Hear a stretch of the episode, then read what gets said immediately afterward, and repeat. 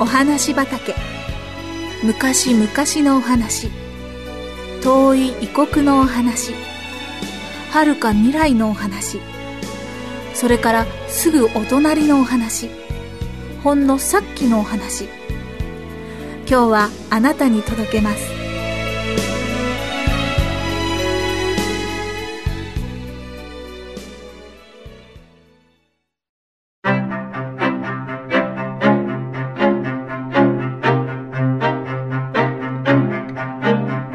夜中からものすごくお腹が痛み出したアキラはエビのように背中を曲げて布団の中で丸くなっています。これまで時々お腹が痛むことがありましたがこんなに痛むのは初めてのことでした。一体どうしたんやろうかね。こんなに汗をかいてよっぽど痛いのやね。もう腸炎かもしらんね。お母さんとお父さんは油汗をにじませて苦しむアキラを覗き込むようにして話し合っています。困ったね。今晩あたいまた B29 の空襲があるかもしれんちゅうのに。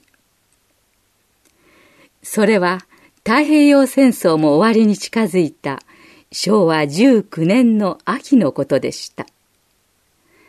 明の住んでいた北九州の町にはよく中国大陸からやってきたアメリカの B29 の編隊が爆弾を落としていきました。お母さんはアキラを近くのお医者さんのところへ連れて行きました。先生今後はもう腸炎じゃないでしょうか。じっと診察していた先生は聴診器をしまいながら言いました。大したことはないですよ。お腹をぬくめてあげなさい。お腹をぬくめるのですか？お母さんは盲腸炎の時は冷やした方がいいと聞いていましたので、一安心して病院から帰りました。早速お母さんは温かいタオルでアキラのお腹を温めてあげました。でもお腹の痛みは良くなるどころか前より激しくなり、まるで霧を揉むように痛むのです。その頃は夕方になると、どこの家も10日完成と言って、家の明かりが外へ漏れないように注意しなければなりませんでした。戦争が終わるまで、このような真っ暗い寂しい夜が続いたのです。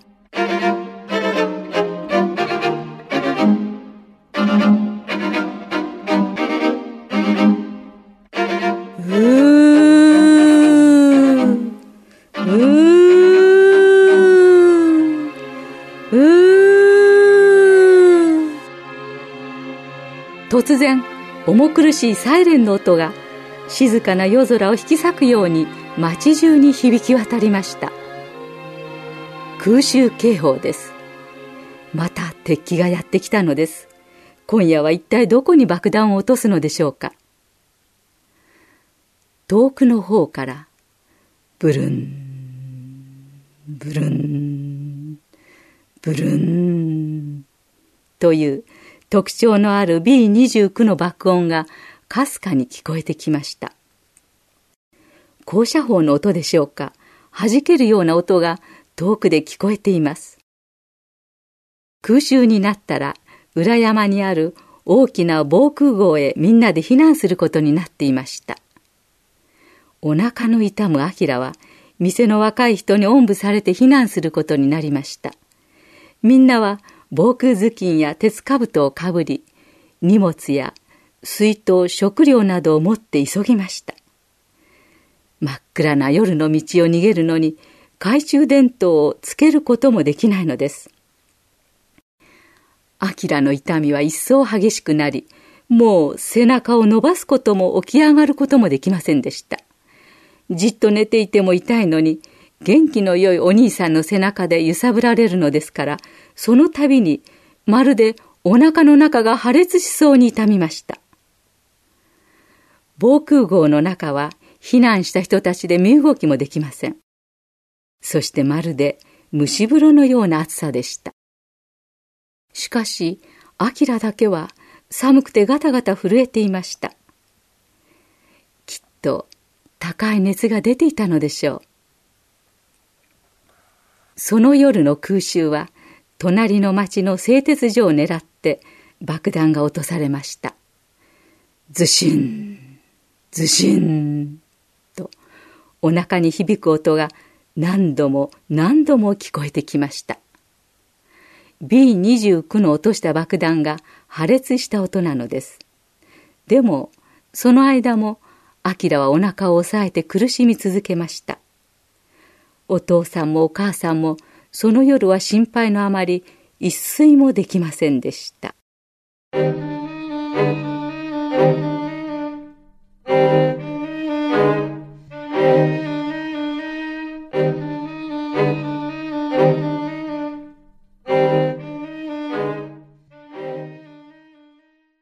夜明けになってやっと空襲警報が解除になりました防空壕に避難していた人々は明るくなった道を思い思いに自分の家へ帰ってきました。アキラもまた来た時と同じようにおんぶされて家に帰りました。しかしお母さんはすぐその足で今度は私立病院へアキラを連れて行きました。まだ朝が早いので、病院の玄関は開いていませんでしたが、当直の先生が出てきて、アキラの容体を見てくれました。先生は、アキラの診察をすると、真剣な顔になってお母さんに言いました。もう30分病院に来るのが遅れていたら、この子の命は危なかったですよ。もう腸炎です。それもすでに腹膜炎を起こしています。すぐ手術をしなければなりません。やっぱり盲腸炎だったのです。それなのにお腹を温めたり、おんぶされて夜道を逃げたりしたので、盲腸が破裂してしまっていました。アキラはすぐ手術室へ運ばれました。手術は普通の盲腸炎の何倍も時間がかかりました。しかも、手術の最中にまた空襲があり、そのため停電までしたのです。最後は、ろうそくの光で手術が続けられました。手術が終わっても、腹膜炎を起こしているので、傷口を縫い合わせることができません。傷口には管が入れてあり、中に溜まった海を出すようになっていました。しかもその傷口は3日間も塞ぐことができないというのです。その間は絶対安静で寝返りを打つこともできませんでした。アキラの痛みは手術が済んでやっと止まりました。でも麻酔が覚めると今度は手術の後が痛みました。昨日の夜から痛み通しなので、アキラはすっかり弱ってぐったりしていました。アキラの病室は5階にありました。5階の窓からは街の景色がよく見えます。でも今はじっと上を見て寝ていなければならないので、窓の外を眺めることもできません。病室にはお母さんとお姉さんと妹や弟が来ていました。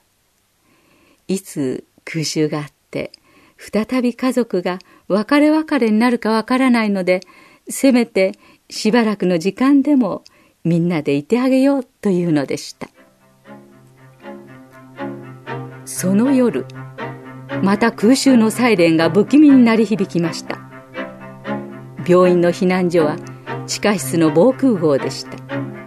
看護婦さんは入院患者を大急ぎで地下室へ移し始めましたアキラのお姉さんたちもみんな地下室へ避難しました隣の部屋の病人も前の病室の人も皆地下室へ運び込まれていきました。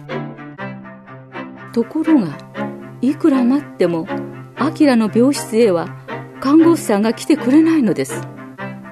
一体どうなっているのでしょう。お母さんは様子を見に廊下に出て行きました。そして通りがかりの看護婦さんに尋ねました。うちは避難しないのですか？お宅の坊ちゃんは絶対動かしてはいけないことになっています。看護師さんは忙しそうに言ってしまいました。今日は B29 の爆弾がきっとこの町にたくさん落ちるでしょう。防空壕に避難しなくてよいのでしょうか。その時、お母さんは覚悟を決めました。もし病院へ爆弾が落ちれば、地下室に隠れていても同じことです。この子を動かせないのなら、私もこの部屋に残りましょう。みんな地下室へ避難してしまったので、さっきまであんなに騒がしかった廊下も、今はしんと静まり返っています。お母さんは、アキラのベッドの窓側に座って、じっとアキラの手を握っていてくれました。いつものように B29 のブルン、ブルンという悪魔のような爆音が聞こえてきます。シュルシュルシュルシュル、ズシーン、ズシン、ズシン。爆弾の落ちてくる不気味な音がお腹に響いてきました。アキラはお母さんの手をしっかり握りしめました。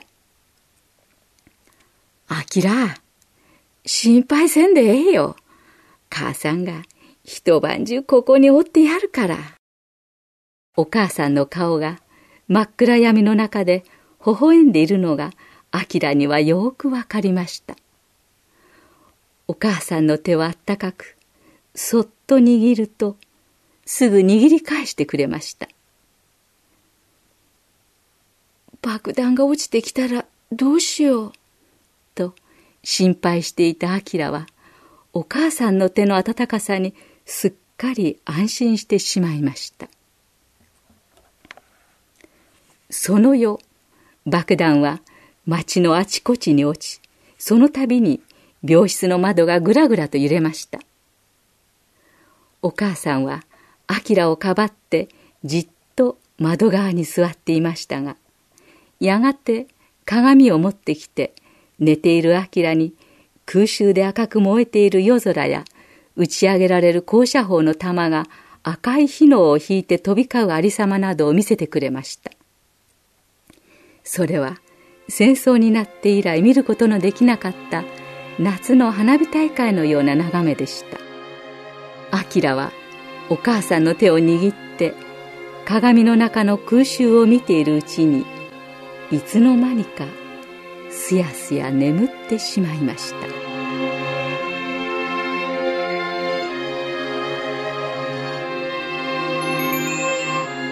お母さんが一緒なら空襲も怖くはありません。爆弾も怖くはありません。アキラは空襲の最中に病室にたった一人残されていることもすっかり忘れてしまっていました。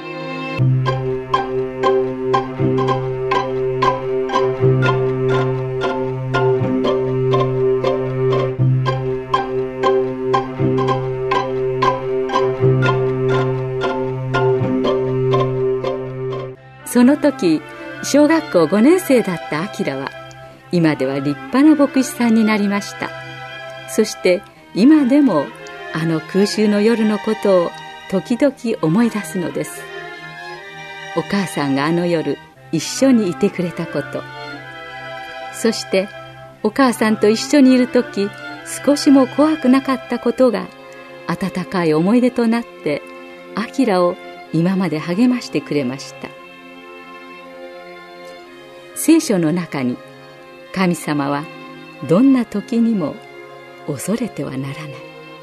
私はあなたと共にいると約束しておられます。きっとあの夜お母さんと一緒に天の使いがアキラの病室にいて空襲の間守ってくれたに違いありません。神様はアキラのお母さんのように私たちと一緒にいてどんな時にも守ってくださるのです。